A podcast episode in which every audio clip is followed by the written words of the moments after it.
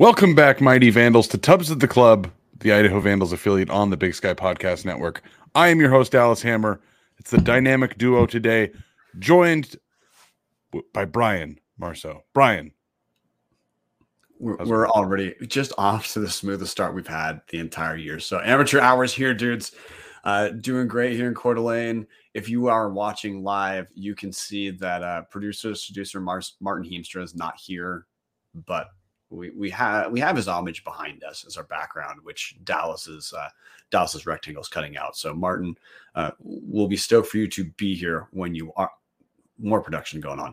Martin, when you're back, we'll be stoked to see more producing and seducing, but we'll have to deal with us two for the night, which is kind of a throwback. Dallas and I first did our recordings really during basketball season of the COVID year, and no one wants to relive that, but you're stuck with it for the night. All I can think about is the oodles and boodles of pristine bitches we're going to get from this. Anyways, before we get into Around the Bar, brought to us by Hughes River Expedition, I just wanted to quickly mention the Eastern game. Thank you, Brian. Thank you, Martin, for doing the reaction to that, as I had some family stuff going on, couldn't make the show. And then I got called into work on Sunday at 2:15 in the morning. So was not able to make any reactions, but there wasn't really a whole lot to go off of other than Hayden Hatton having an all-time Vandal performance and Eastern getting the absolute shit kicked out of them. Like you'd said, Brian, you take away those two major plays and Talkington has 82 yards. Absolute just blow up from the Vandal team here on all phases. Absolutely destroyed Eastern. So nice to have the get right game. Yeah, Hayden Hatton's Big Sky Player of the Week for those 4 touchdowns and 10 catches. Yeah, and very, very, very well deserved. Unfortunate he wasn't able to get the full record at 5. Had to settle for a tie of the record with 4 touchdown catches last week. But what do? I guess you hope for 5 another day. Anyways, we've buried the lead here, guys. Let's just jump right into it. We're talking about this week's game against UC Davis. The Aggies are 5-4. They're 4-2 in the Big Sky Conference. They have blowout wins against, honestly, 5 complete dog shit teams. NAU, UNC, Cal Poly, ISU, so the 4 of the absolute worst teams in the conference, as well as a blowout win against San Diego. They did lose close to Weber State, and interestingly enough, the current #1 team in the country, South Dakota State. I almost said San Diego State because it's late. It's real late, guys. They also had a blowout loss to Montana State. So, Brian, before we even just start getting into UC Davis and what we know about him, just looking at this team, can you make anything out of the fact that, yes, they're 4-2 in conference, but they've played 4 of the worst teams in the conference, including the three unquestioned worst teams in this conference they've blown apart? What we can take away from this team is they're clearly not – this is going to be really earth-shattering, dudes. They're not terrible. We know that for a fact.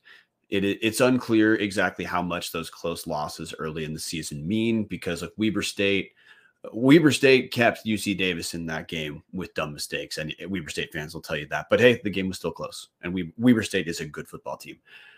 South Dakota State took a little bit of time to really get their offense humming this season. First couple weeks, Mark Gronowski did not look like the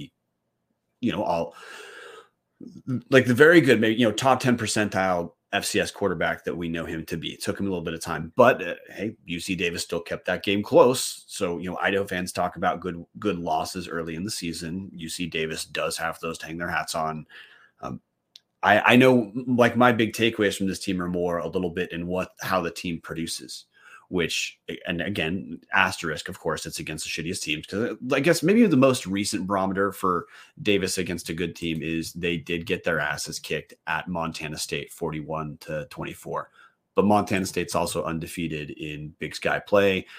Montana State right now looks like they're probably going to tie with Sacramento State and share the Big Sky title with both teams going 8-0, obviously not playing each other. But I guess the first direction I'd look at with understanding who UC Davis is, like, to answer the question, good or not good, whatever, is this is clearly a team that on the offensive end, they certainly can produce.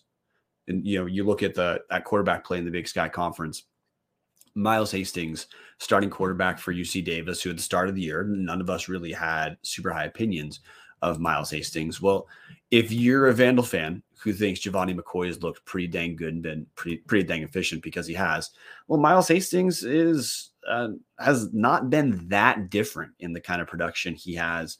You know, leads the Big Sky in passing yards per game, 12 touchdowns, 2 picks, 73% completion percentage. So Hastings has absolutely been one of the 2 most effective quarterbacks in the Big Sky. So I guess that's where I would start about, hey, what do we know about Davis?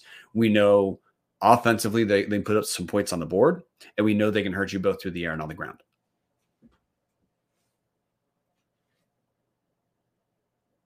Dallas. Yep, I'm there. Sorry. I clicked mute in the wrong spot. Oof. Rough. I went back and listened to a couple old episodes and noticed when I hit the mute button on my microphone, you can hear it. So I hit the mute button in StreamYard and then forgot where the mute button in StreamYard was. So see, that's exactly why I had my 2-minute marathon mute. And the reason I'm bringing this up is because, look, we have some live listeners. We're trying to purge them with a long discussion about how to mute. But circling back, Dallas, Davis offensively is strong. There isn't really a way to discuss this team without emphasizing that point.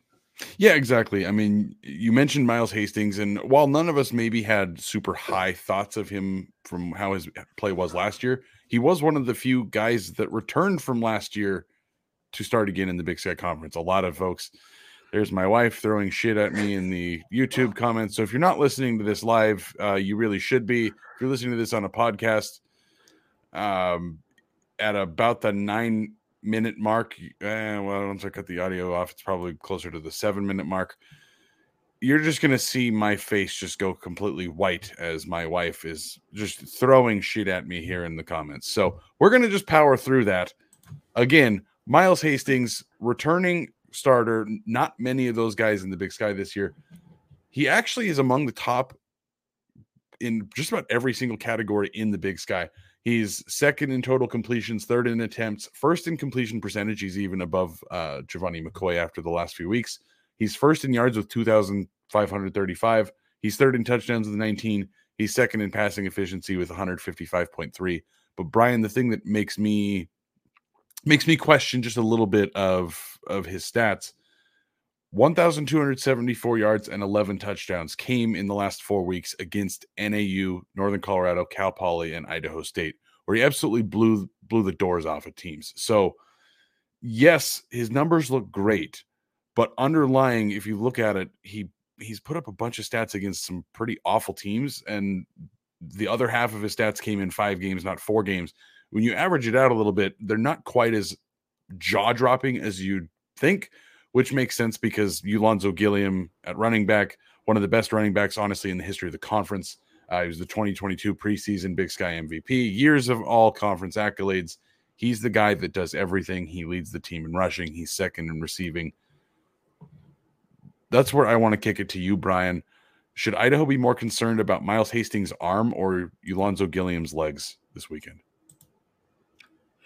Based off when Idaho's defense has looked less effective throughout the season, and clearly Gilliam is the guy that I'm most concerned with. Gilliam is, to me, the second best running back in conference. Idaho's already seen the best running back in conference. That's Cameron Skattebo at Sacramento State. But Gilliam is definitely the number 2 running back, both in my mind, but in Big Sky yards per game, 119 yards per game, 7 touchdowns, 6.2 yards per rush. Gilliam is also a threat through the air. Now he's not like top 20 in the league or anything in terms of receiving yards, but Gilliam is certainly he's a pass catcher who can hurt you. He's averaging just under 30 yards per game as a receiver too. So when Idaho has looked less effective for spurts defensively this year, which is really some narrow windows, Dallas. Never mind. The Sacramento State game was not a narrow window. Sacramento State is, I guess, the comparison I give. I don't think UC Davis is as good as Sacramento State, but Gilliam is the only running back Idaho has faced in FCS play who you would compare to Skattebo in terms of quality, and he also has an additional dynamic of being a good pass catcher. With Dan Hawkins' team they have put points up on the board.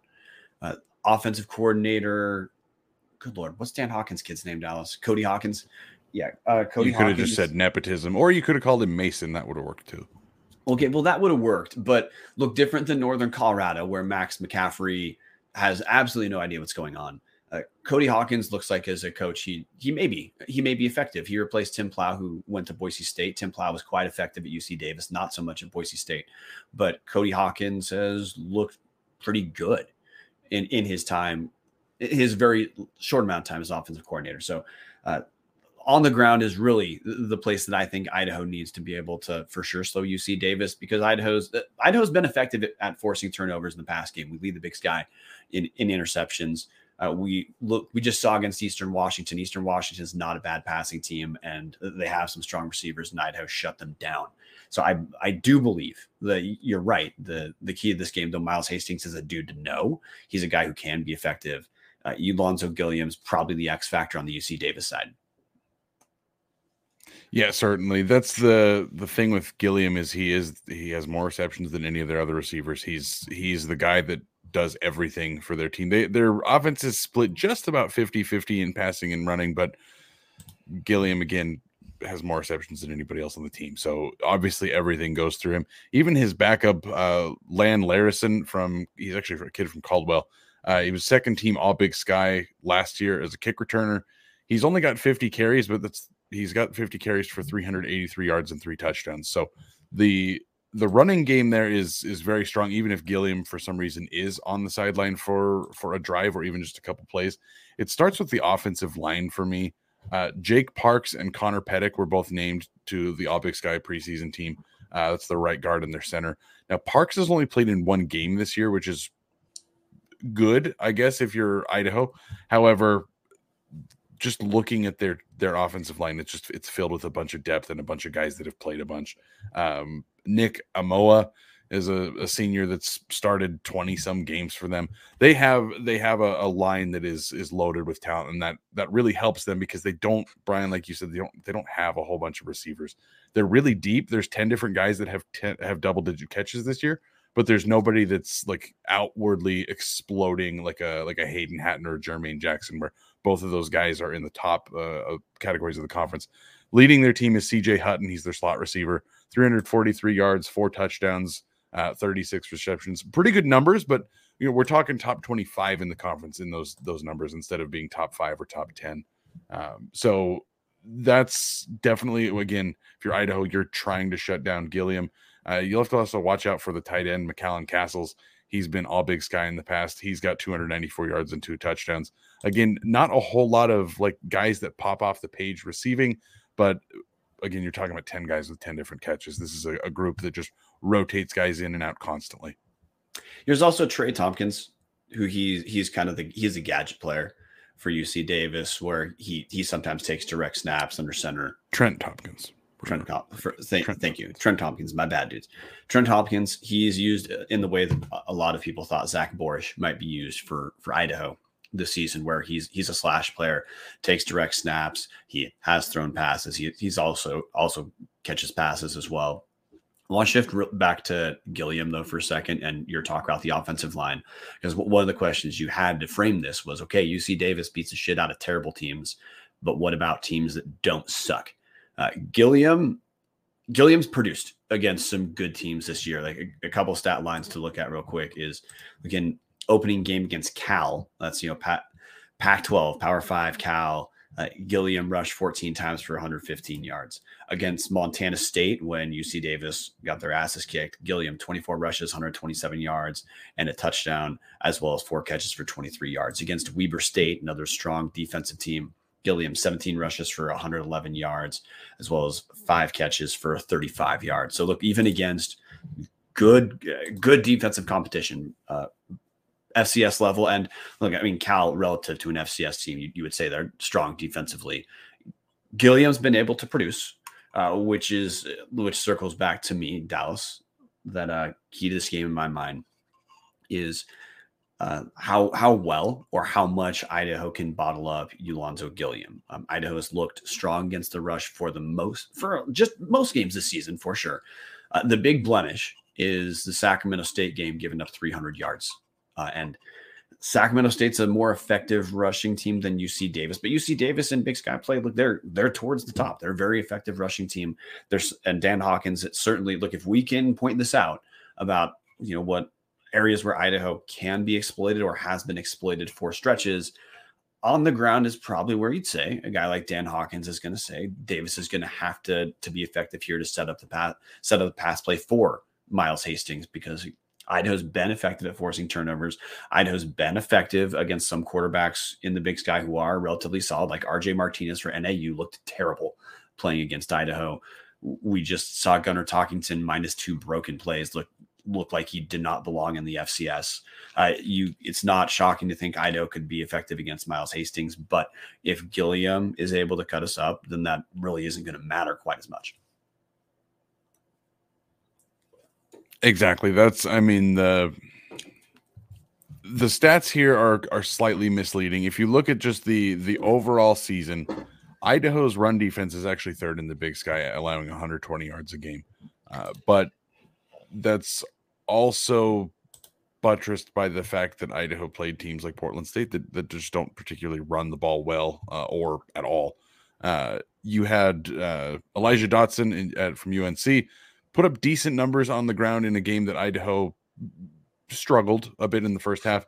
And then, like you said, Brian, 300 yards to Asher O'Hara and Cameron Skattebo. Now that's obviously a completely different situation.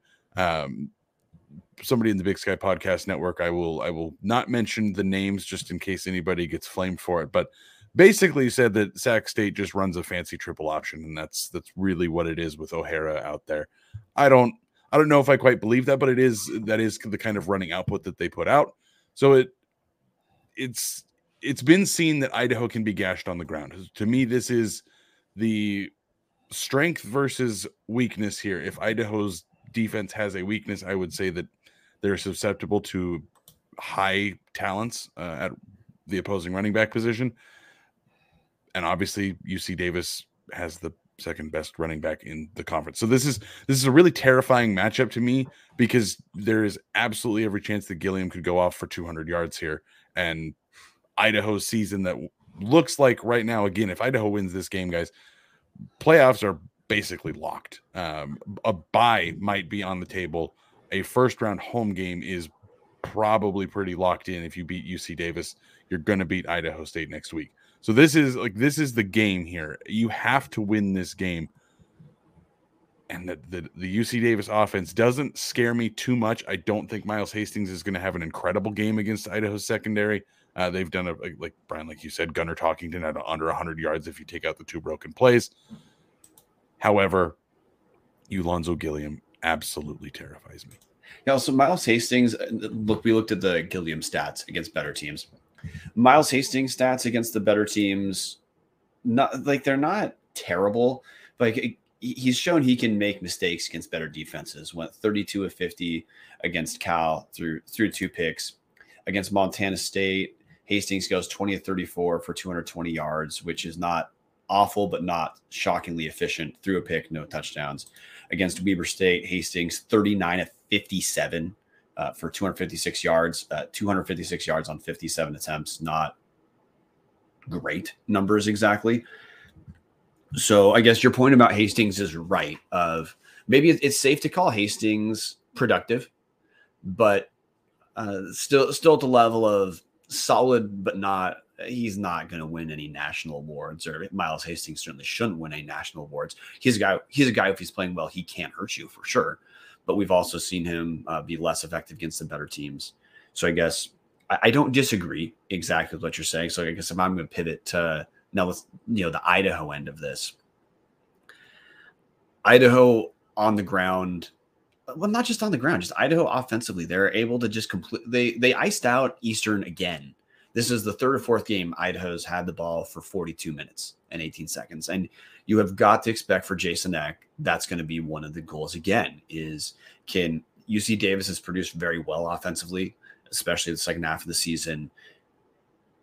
If Idaho can ice them out, it doesn't matter. And Eck's been able to do that against not just bad teams, but against teams like Montana. Montana's a very good football team. Montana's a team ranked higher than UC Davis in things like Sagarin and in the national polls. Montana's a team that right now is considered a step ahead of UC Davis relative to getting to the playoffs. And Idaho beat Montana on the road before Montana lost their starting quarterback as well. So I guess Idaho being effective, we talk about UC Davis on the ground, Idaho being effective on the ground to set up McCoy, who, not trying to bounce too many topics, Dallas, but man, the Eastern game, I got to stress this. McCoy's long balls looked very good against Eastern. McCoy is certainly he got over that Sacramento State game where he was off a bit, and he looked like the same guy he's been for most of the season last week against Eastern. But using the run to set up the pass, to me, is that's been one of the go-to things for Idaho this entire season, Dallas.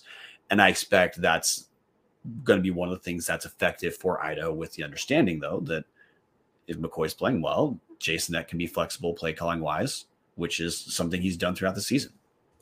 Well, and like you said, it all starts with using the run to set up the pass. Because as you said, McCoy did have a very good game statistically, but the start of that Eastern game at least had me a little bit worried. He was missing throws, threw a couple picks there. Obviously the first pick happened, and then the wheels got back under him and he chucks 4 touchdowns. And then the second of his picks was him just trying to feed it to Hatton to get the 5th one. I wasn't too worried about that, but absolutely there was an instance of the run game has to be successful. The play action has to work. And that's what gets McCoy into the positions where he absolutely shreds teams when he's given the opportunity. Now, I still don't know if McCoy is the guy that's going to go out there and throw the ball 50 times and lead you to a victory. But in the way that Idaho has set up this offense to be primarily ground focused and then let McCoy chuck a couple bombs over the top of the defense once they start stacking the box, it works out really well. And especially I think it's going to work out really well against the UC Davis team that is just kind of in the middle of the conference in their rushing numbers. They allow 158.2 yards a game. That's 6th out of 12 teams in the Big Sky. So pretty average run defense, which I think sets up really well for a team that again is going to be looking to do the exact same thing they've done in every other game, which is chew the clock, run the ball, take the shots when they count, and hopefully you get out with a win that way.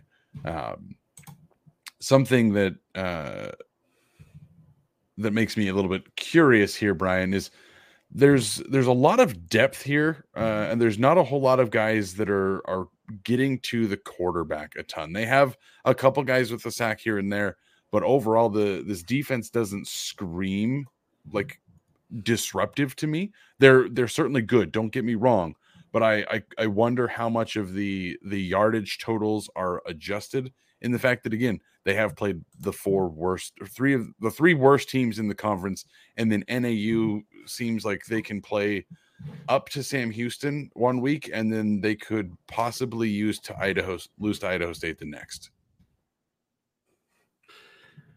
Well, I think, honestly, look, if we're trying to extrapolate from performance, we can do the same thing we did with Idaho heading into Sacramento State, which is we acknowledged Idaho's rush defense numbers heading into Sacramento State. That was certainly aided by the schedule. Look, UC Davis defensively has been okay. And look, you hit it. They did play some tough teams earlier in the season, but they've had a month now of bottom of the Big Sky Conference teams, and their defensive numbers are middle of the pack-ish. So I don't exactly see. The one thing UC Davis has done relatively well is they've picked off 8 passes in Big Sky play. That's tied for second. Idaho leads with 10 picks in Big Sky play. So Davis has been able to force turnovers. So that, I guess, that as always, when good teams play each other, turnovers absolutely matter.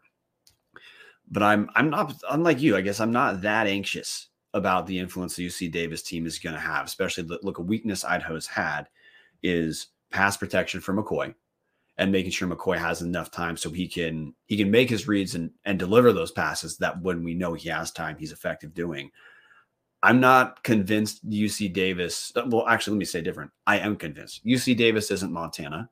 I don't think they're going to be like Sacramento State either defensively. So I do think there's a matchup where Idaho offensively, which is they seem to be getting better every week, Dallas. Look, Idaho scores 48 against Eastern. I don't think this was a particularly great offensive performance for Idaho, in the second half, Idaho wasn't trying to run it up to 50 or 60 points. The Vandal team seems like they very easily could have scored 60 or 70 against Eastern if they would have kept the pedal to the floor, which clearly Idaho did not. So, you know, on paper, this is a pretty, look, this game matters a ton to both of these teams because Davis has to win out if they're going to make the playoffs. There's no option B. For Idaho, winning out guarantees the playoffs, and a second good win for Idaho means a lot as far as us feeling safe heading into the dumpster fire of Idaho State to close out the season. But I guess I'm like you in that, though there's reasons to look at UC Davis and understand why this is at least a solid football team, Idaho's been playing very well. And offensively, the team just looks like they get a little bit better every single week. Seems like McCoy gets a little bit more comfortable every single week. And as that happens, picking how Idaho is going to beat you becomes a bit of a problem because look at Eastern. Look, Eastern's terrible defensively for sure. But Idaho rotated, shredding Eastern through the air and on the ground. And is Davis going to be better defensively than Eastern? Well, duh, because everyone is except Cal Poly maybe.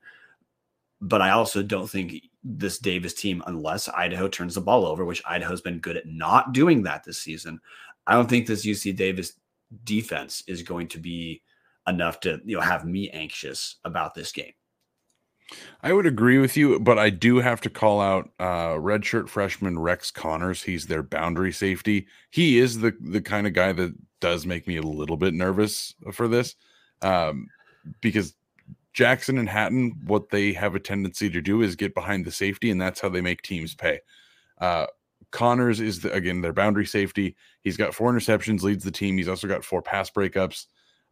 So he's 7th in the conference in tackles, tied for 2nd in the conference in interceptions, and tied for 7th in total passes defense in the conference. He's a fringe all Big Sky talent there, and he's one of the better safeties that Idaho's played this year, and that is the one thing that makes me a little bit nervous from their defense.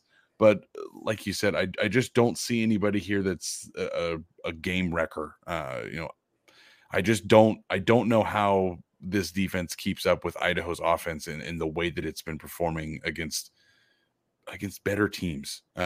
Nothing against UC Davis, but Sacramento State, better team. Montana, probably a better team if they're healthy. If Lucas Johnson is around and Chris Brown is not, probably on a neutral field, probably has the advantage there. I just don't, and maybe this is just hubris, and maybe I just don't understand how to properly gauge a team when I think that Idaho actually can go in and win and should win. But I'm not terrified by this team yet. And I think part of that comes down to the fact that this is maybe the first time that Idaho has ever matched up against Dan Hawkins, and it hasn't been an outright, holy shit, Hawkins is so much better of a coach than the other guy. This is the first time, maybe in my entire life, that I feel like Idaho's head coach is a sharp enough guy and the coaching staff is talented enough to be able to keep up with Dan Hawkins. There's a couple things got to hit there. First, you're right about Hatton and Jackson, who are both top 5 receivers in Big Sky play, getting past safeties. The caveat I'm going to throw, Hatton also has shredded teams down the middle. He's former tight end. That is certainly a place where early in the season, most of Hatton's catches were coming from. So that's absolutely a place that if the openings are there, Schleissner's going to call those plays because we've seen Hatton be effective that way. We also know we're focusing on those 2 receivers. Idaho's receiving room, the depth chart has been a little bit decimated. So Jackson and Hatton are the guys whose numbers are definitely going to get called quite a bit. As far as Dan Hawkins, this is another example of, again, like comparing to Sacramento State, Dan Hawkins is not going to underestimate Idaho the way Bobby Houck and Montana did. So you're right that part of what feels weird about talking about this game is for so many years, the coaching matchup was brain dead in favor of UC Davis. And I don't think that's the case anymore. I think this is now an interesting coaching matchup of 2 guys who definitely know what they're doing, 2 guys who've proven they can be successful, 2 guys who've proven they can be creative and flexible with the game plan, heading into Saturday. But I guess listeners probably picking this up tonally. I know UC Davis is not – look, UC Davis is a talented team, no question. There's a reason they're fringe playoff. But I think quality-wise, I don't think of Idaho as fringe playoff. I think of Idaho as the quality we've seen from the Vandals, being the type of team that if they don't lose the game with rough defensive outing early, because this is, look, UC Davis is a team. If we get a defensive effort in the first half, like Idaho had against Northern Colorado and Portland State, Idaho could lose this game in the first half. I don't think that's going to happen necessarily. And I also don't think that Idaho is really outmatched in any specific area. You know, in the comment thread, gotta hit this up really quick. Tom Kendall brought this up. Chavez, Ricardo Chavez, kicker for Idaho, looking like he may have gotten himself recalibrated against Eastern, going 2 for 2. That could matter because Davis can put points up on the board, and because these are both two solid teams, special teams very well could be one of the deciding factors in these games. Last season, UC Davis essentially swept special teams awards minus kick return, punt return, but it's not the same dudes back this season. So I guess the thing I keep circling around, Dallas, to go back to you, is I know Davis is good. I know Idaho has to play well to beat Davis. I thoroughly expect Idaho should be the team that on paper you got is picked as the team as the favorite for this game. I know Sagarin has Davis and Idaho virtually identical. Idaho's 102, Davis is 104. But I've just seen Idaho actually pick up a win against a good team and then had a close loss against Sacramento State. But I know that circles back to how much do you value good losses. Davis has a couple good losses, no good wins. Idaho has a good win, and then some close losses as well. One thing I do want to point out, and I'm apologizing if I butcher your name, Gary Grabow in the comment section mentioning that Teddy Buchanan was hurt and is back now. So one thing that we should point out is Teddy Buchanan is a phenomenal linebacker. He is probably going to end up with all Big Sky honors at some point in his career. He was a freshman last year that led UC Davis in tackles. He missed 3 games this year. He does look to be back, so that is never a good sign when, again, the team that you're playing is starting to get some of their better players back. But Brian, I feel the same way here. Maybe I'd feel differently if this game was in California, but knowing that this is Idaho senior night, knowing that Idaho has apparently broken the curse of big win, awful letdown loss, big win, awful letdown loss. Now that there's a new staff in place turning this program around, it just doesn't feel like this is a letdown loss. It feels like this is a season where everything is just clicking and connecting for Idaho. Idaho needs this win. Obviously, both teams need this win. Idaho needs this win to lock in playoffs. There's some speculation out there that just because of the way that the bubble is looking this year, 7 wins might not guarantee you a shot into the title or a shot into the chance of the title, excuse me. So 7 wins and a loss to UC Davis 2 weeks to go, not so great. 8 wins and your only loss in conference is a 3-point loss to Sac State. That is huge for a playoff resume if you're Idaho trying to either get a bye if something crazy happens, or if you're trying to get a home game, you're just trying to get into the dance. This just feels, Brian, it's weird. It's weird to have that gut feeling, but this feels like a game that Idaho's just going to win. Idaho hasn't played a fully bad game. There have been some tough halves. Sean Kramer mentioning it in the comment section. Has there been a single game this year where we just didn't play well? Certainly we've had some halves and quarters that were rough, but a bad first half has typically meant a good second half to get back into it. This is the best home team that we're going to play in the Kibbe Dome this year. Playoffs notwithstanding, if there is a home playoff game, but this just feels, Brian, to me like this is the point when Idaho's going to put it all together, come out and just definitively shut the door and say, look, we are a playoff team. People need to be terrified of us in December. Well, a different way to say that, Dallas, is Idaho this season, when they've had some of their bigger challenges, Idaho's had one game where there was a little bit of a letdown, and I don't even know if you'd call Sacramento State a letdown because that's just a good team. No one this year has beat Sacramento State. But Idaho's been challenged quite a bit this season, and they've shown up every game, whether you're talking about WSU, University of Indiana University, beating Montana. You know, 3 out of 4 times, Idaho's had pretty dang good showings for the majority of the game. So Idaho being up for this game, not really a concern. And this is again just a weird place to be relative to the last forever as an Idaho fan. Is we're hitting this game means a shit ton. I mean, both of these teams have UC Davis for sure. If Davis doesn't win out, they're not going to make the playoffs at the end. For Idaho, it's finally getting over the hump of making the playoffs and potentially playing for seeding. You're right about 8 wins. We're not worried whatsoever. 7 wins, Idaho's probably in, but there's a little bit of anxiety that last week of the season. Idaho hasn't had a game that meant this much to me in the Kibbe Dome. Well, other than just every other game this season has meant a lot for Idaho as far as picking up wins to get to the playoffs. But now this is itself like a mini playoff game of both teams are good. Both teams have real stakes. Idaho not only can push its season forward, but it can absolutely end UC Davis's shot at the playoffs. You'd have to expect that for Idaho, this is one of the games where execution probably isn't. You have to think this is not going to be a game where execution ebbs and flows like it does against Northern Colorado or Portland State, where you can understand a team playing very well overlooks certain aspects more than they really can.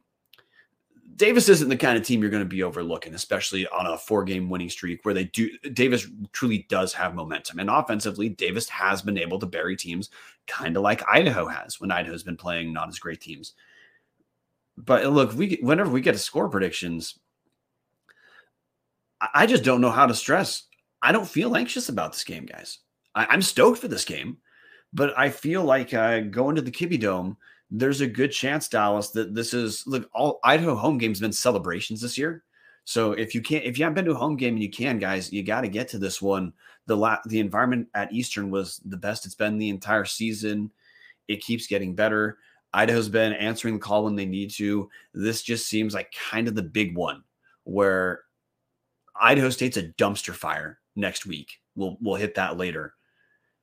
This is a big game, and these are guys who've answered the call just about the entire season. You heard it here, folks. That's Dallas Downer and Bummer Brian giving the kiss of death to this Idaho team. Both of us saying we have no anxiety and no fear about this UC Davis team, which inevitably means this is going to be when Idaho finally turns back into the Vandals that we've all known for 25 years and falls flat on their faces. I might be trying to say that to reverse jinx this, because now I'm really starting to get a little bit nervous that Brian and I are not that concerned about this game. Brian, we're about at that 40-minute mark. I don't know a whole lot that I missed on. Is there anything you wanted to bring up before we get into score predictions? No, man, other than to say, look in the comment thread, Tom Kendall just hit on this. Good to see UC Davis folks here. Says the TAT exposure is real. It's always fun. Davis has been a fan base that does tune in, partially because apparently they think we're not complete morons when talking about UC Davis, which, hey, that's okay. I'll take it. Now, man, I think it's just time, man. This is, to me, honestly, the setting of this game is what matters the most to me. It's a celebration, like all Idaho games have been. Idaho gets to have senior night. Senior night for the dudes who made it through the Paul Petrino time and get to have this final season where it's been fun as hell. Idaho's been the type of team that Vandals wanted to see when the drop down took place. It's finally here. And closing the home season with what would be the big, look, the Montana win was huge, but beating UC Davis to slam the playoff door, we'll keep the playoff door open and slam it shut for Davis. Can't imagine a better way for the seniors to go out other than to maybe be able to have another playoff game. Yeah, I completely agree, Brian. Again, like I was saying earlier, this just feels like this is the moment that Idaho slams the door shut on this and signs off on this playoff resume. Again, you beat Montana when they were number 3. You lost to Sac State when they were number 2 just by 3 and realistically had every chance at winning that game. You beat UC Davis, who's again on the playoff bubble right now. you've locked yourself into a pretty damn good resume. This feels like this is going to be it, man. I don't think it's going to be a blowout. I definitely think UC Davis is a very good team. And if Idaho comes out the way that they came out in the first half against Portland State or against Northern Colorado, we might be having a different conversation after the game than the conversation we're currently having. But it does not feel like it's going to be one of those first half letdowns. So to hit the comments section real quick, before we get our score predictions, Dallas, Sean Kramer says 38-21 Idaho. Bart Holt says 41-28 Idaho. Andrew Townsend says 44-20 Idaho. Colin Scott Hughes, one of our best and brightest, he says Idaho 38-31. We've got Jason Mayer, 38-22 Idaho. Kurt Borchardt, 41-20 Idaho. You can see the theme here. Our listeners are pretty big on saying Idaho's going to win this game. I think, Dallas, you're right, that if you want to look at Idaho, previous Idaho games, I think we're going to see a score more in line with Idaho beating Montana 30-23, or when Idaho lost to Sac State, it was 31-28. I think that's probably the margin that we're a little bit closer to. I'm going to go Idaho. I think Idaho wins this 38-24.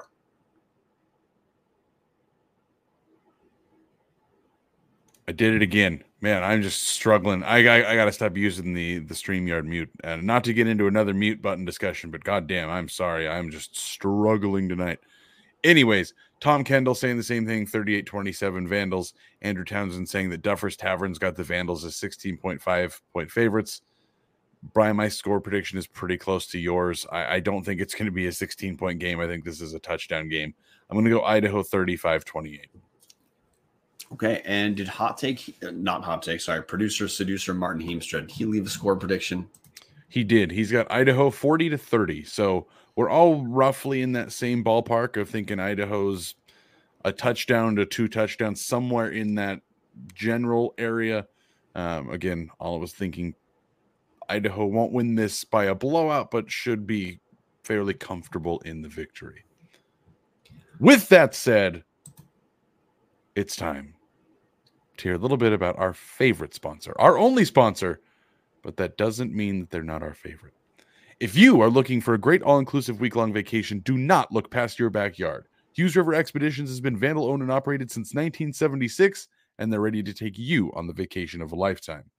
Enjoy a multi-day trip down the Middle Fork of the Salmon, the main Salmon River of No Return, the Salmon River Canyons, or the Selway, and check out special trips like one to see the Perseid meteor shower.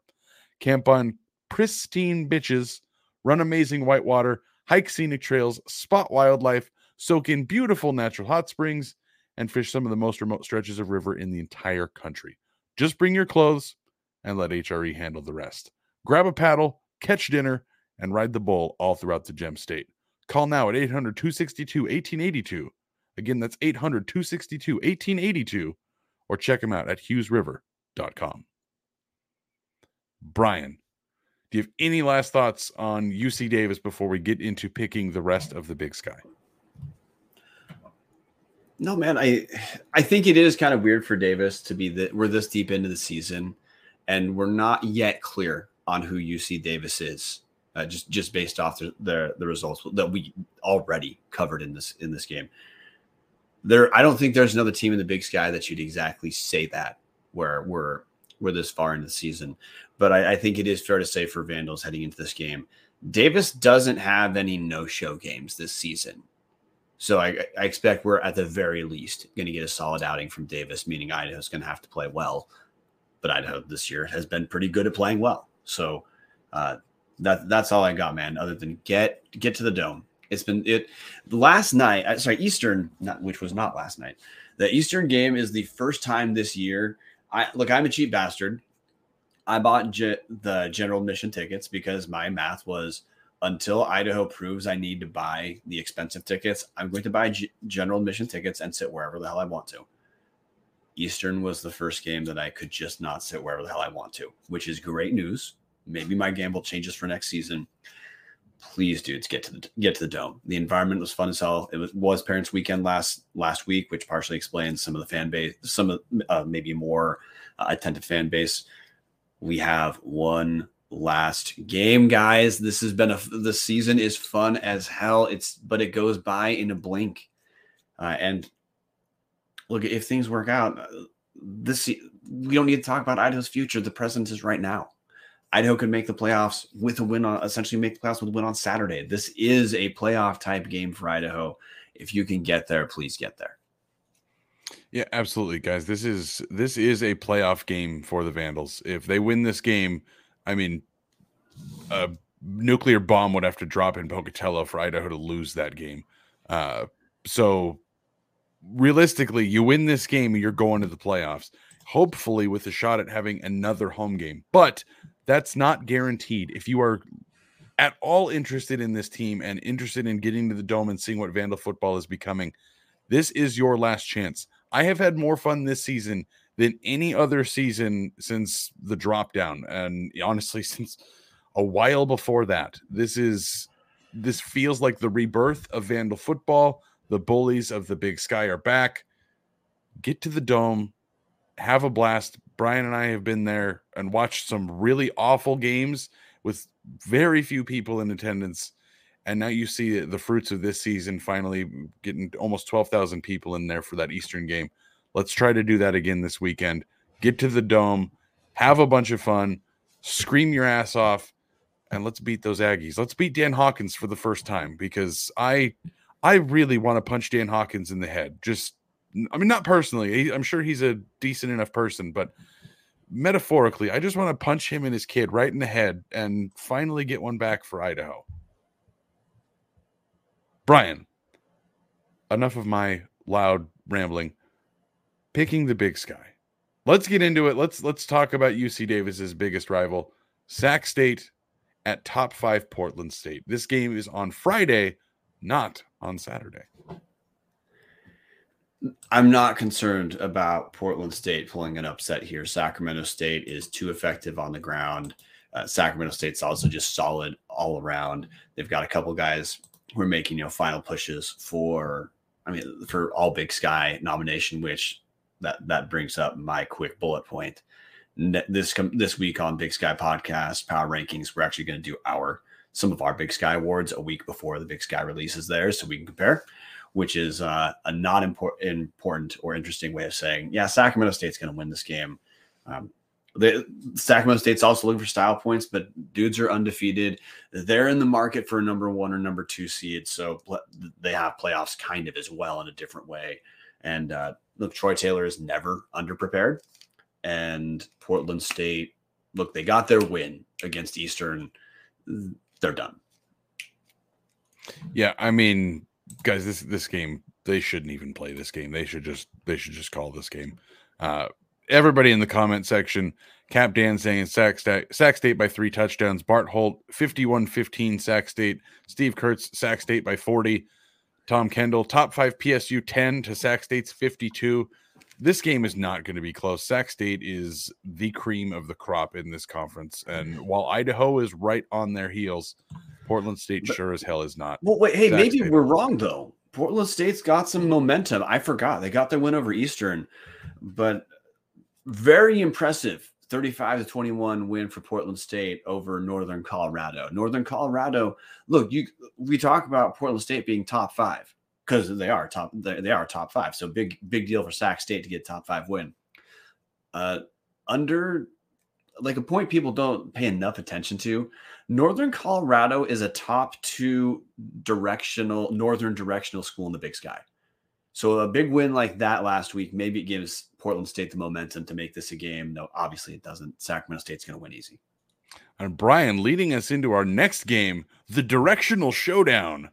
Northern Colorado versus Northern Arizona. Which fan base cares less? Does this make you miss the old directional showdown of Southern Utah and Northern Colorado? Yes, it absolutely does. It absolutely does to me too. So I'm going to pick Northern Arizona.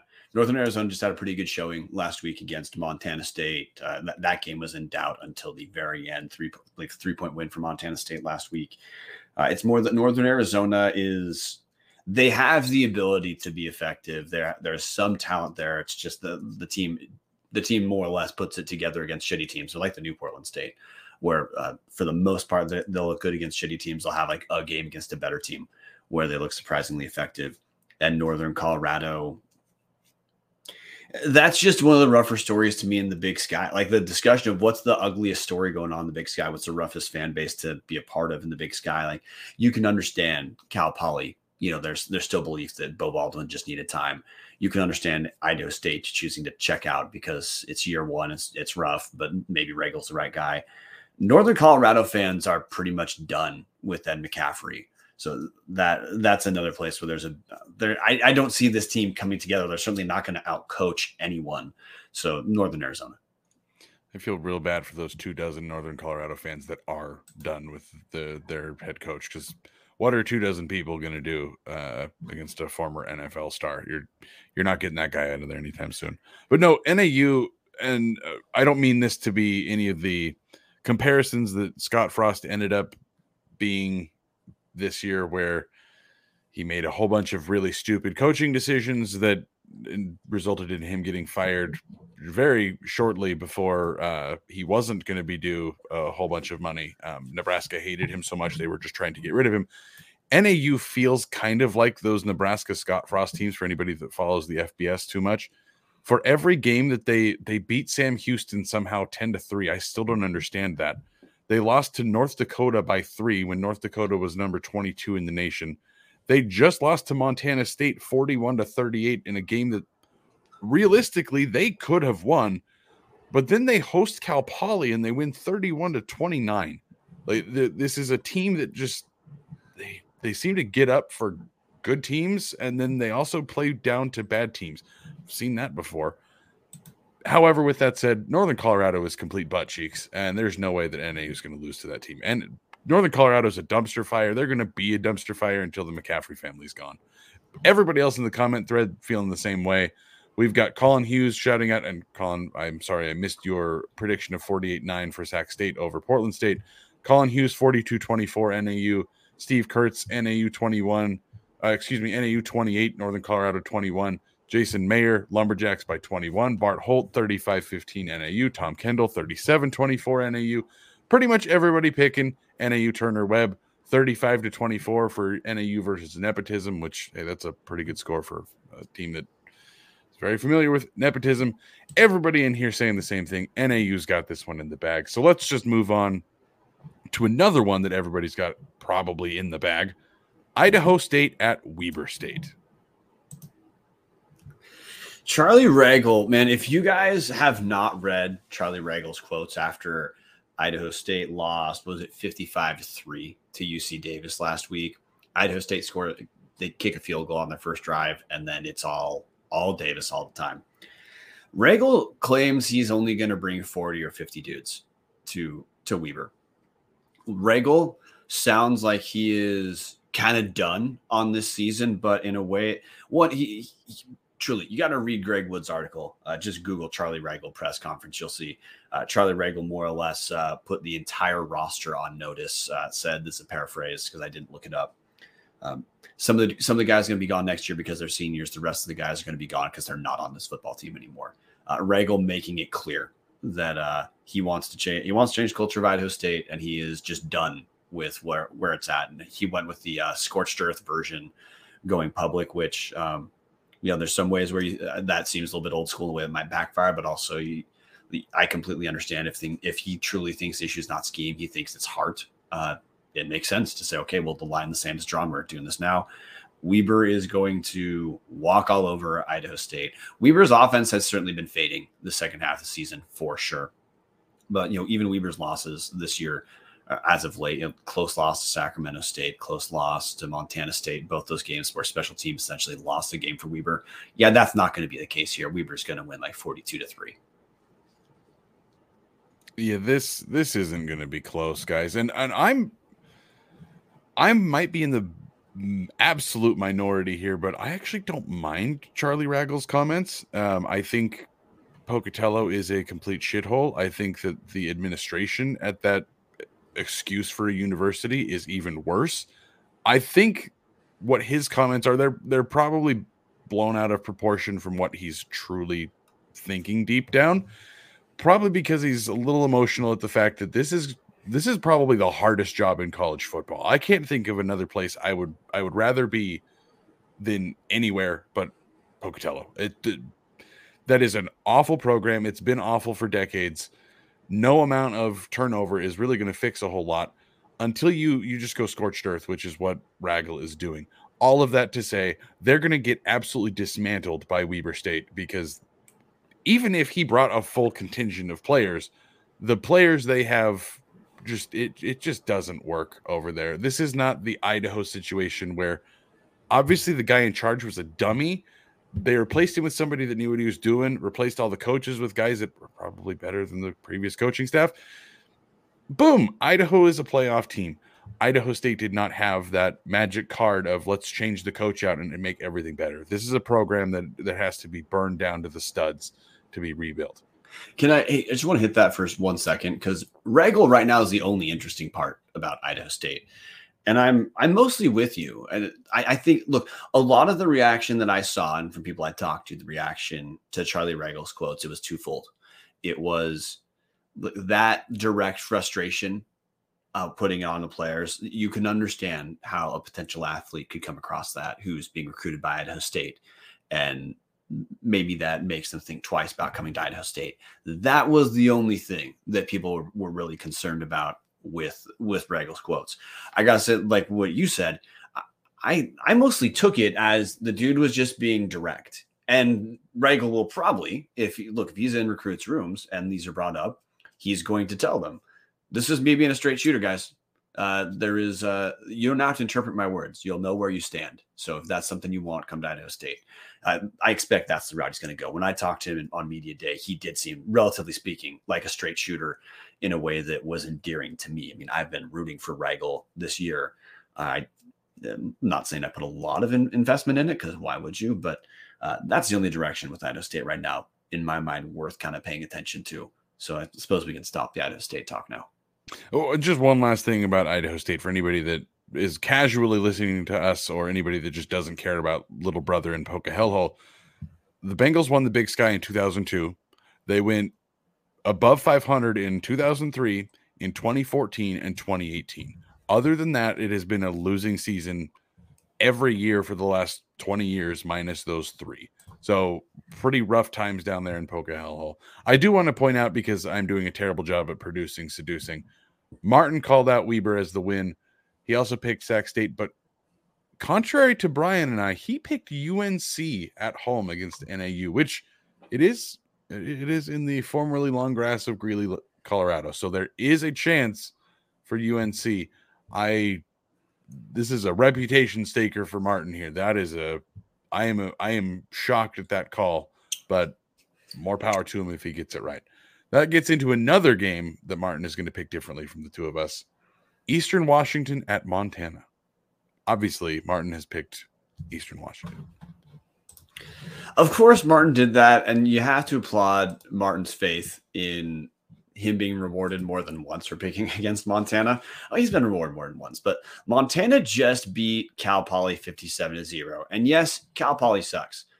Eastern is closer to Cal Poly right now than you might guess. Like that 17-10 win for Eastern over Cal Poly earlier in the year, I don't think that was the result of a weird game. I think truly those teams are not that far from each other.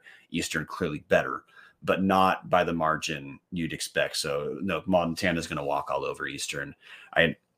The thing for, I'm honestly, Dallas, a little bit anxious for Eastern. I like the Big Sky with Eastern being a good team. And from what I saw in Moscow, Eastern's got to get a lot of new guys.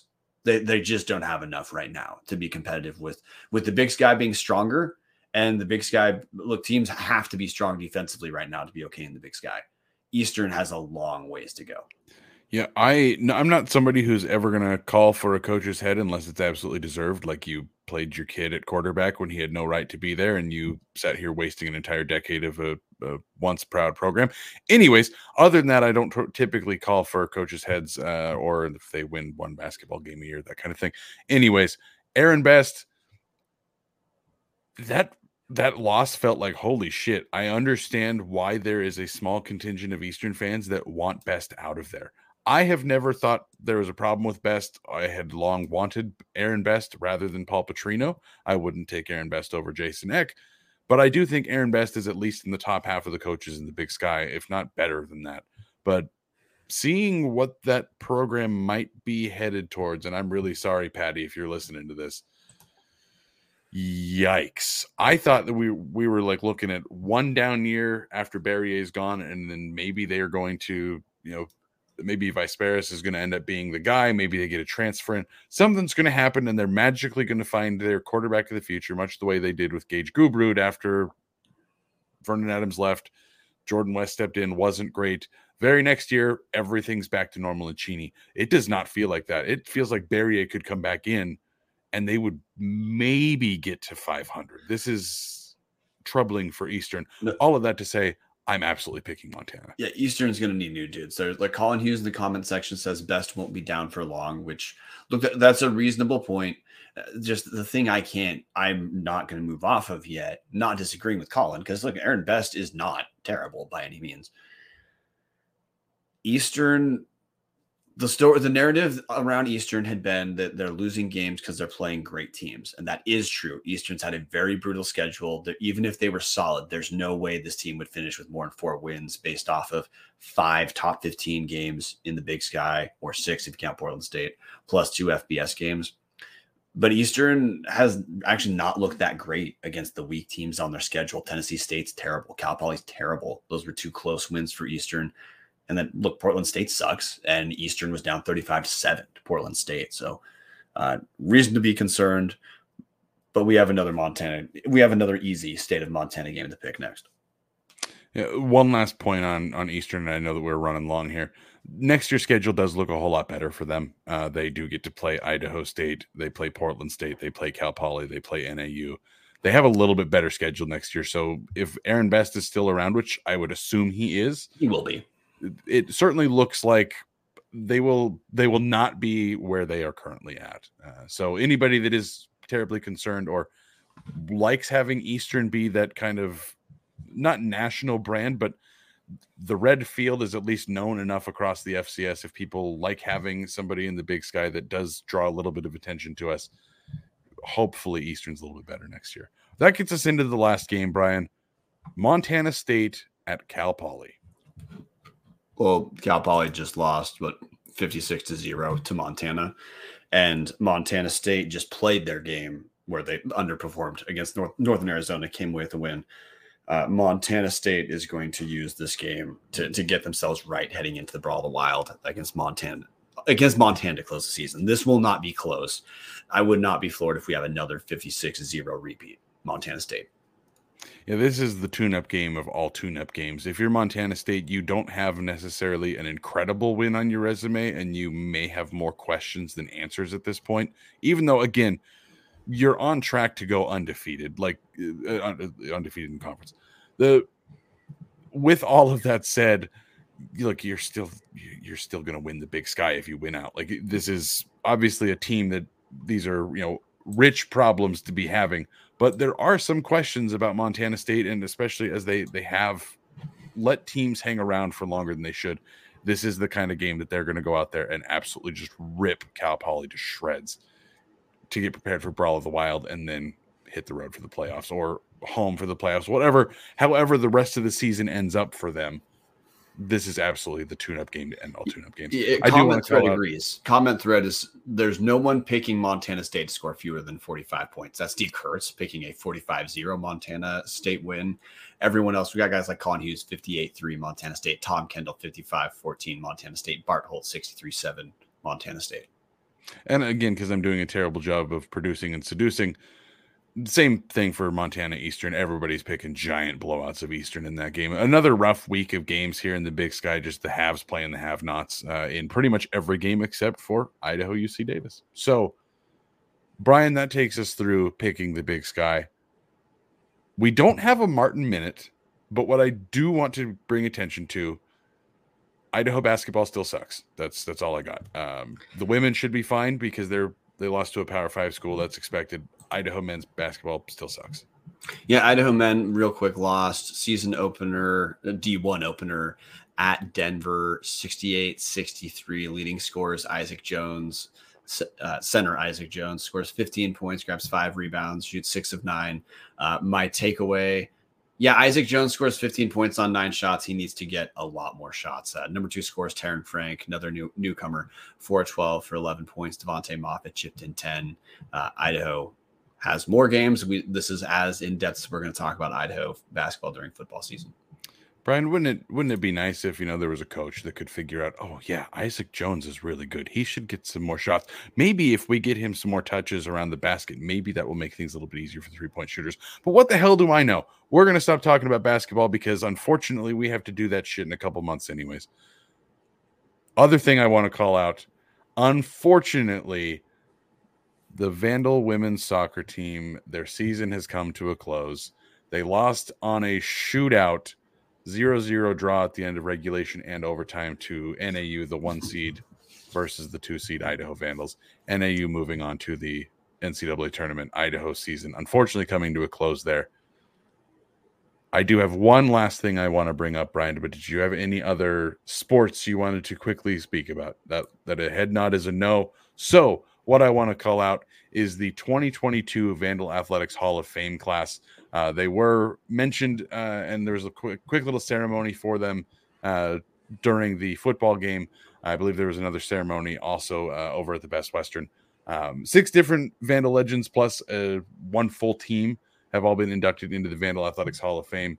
That ranges from the 2005 women's cross-country team to Barry Steele. He was an administrator with Idaho for 25-some years. Mike Iupati, former Vandal great, the best player on the 2009 Humanitarian Bowl, one of the few Vandals not just drafted into the NFL, but a first-round pick. Unfortunately, played for every single NFC West team except my own, which was a bit of a kick in the nuts, but, you know, I got around it. Hannah Kaiser, former track and field cross-country superstar. Red Morrison, former men's basketball coach. John L. Smith, one of the greatest football coaches of all time, as well as Haley Janicek, an absolute stud on the volleyball team back in the day. Yeah, John L. Smith in his 6 years at Idaho goes 53-21, 5 playoff appearances in 6 years. Dwight Red Morrison played in the NBA for 5 years from 1954 to 1959, but want to spend just a minute on Haley Janicek. Haley Janicek, wife of a longtime Tubbs patron Matthew Janicek.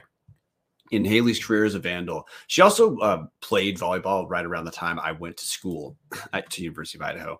But in Haley's time as a volleyball player for the Vandals, she's a four-year starter. Good Lord.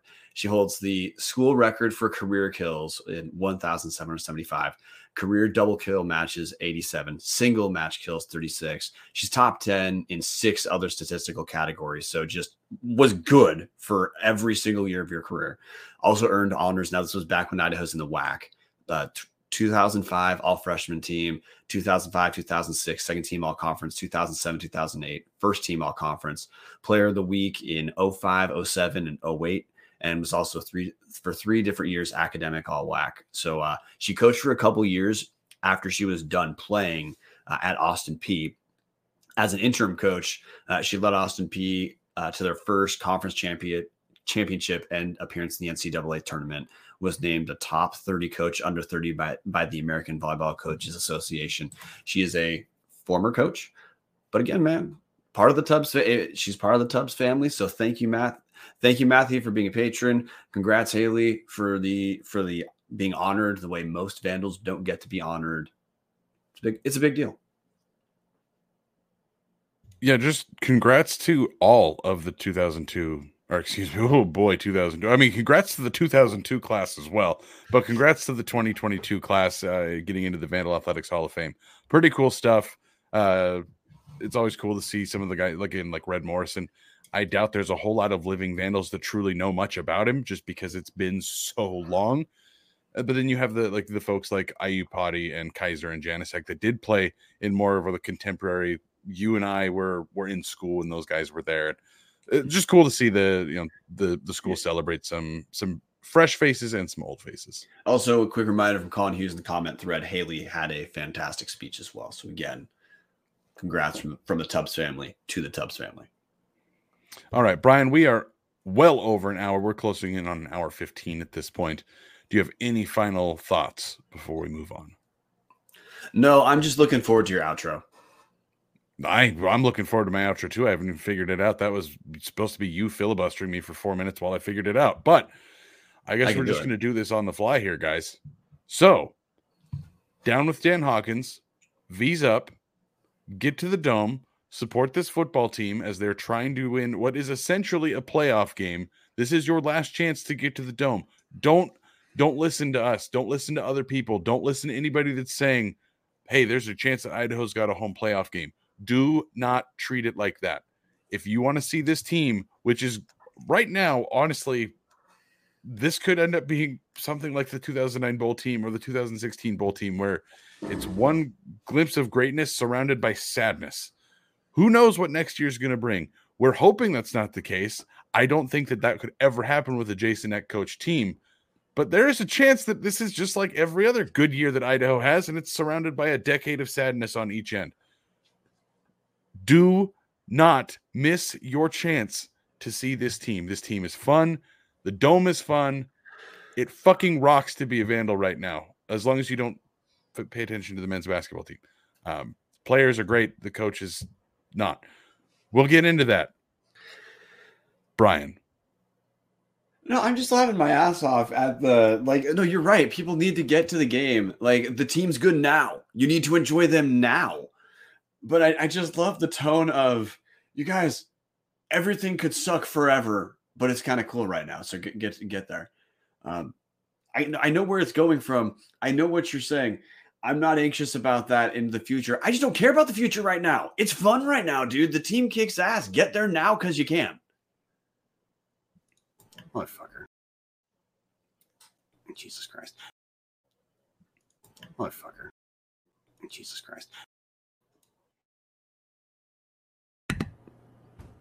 That's an unbelievable fuck up. We're going to, 2 minutes of muted talk. We're going to start. Oh man, we're just going to start that over. Good Lord.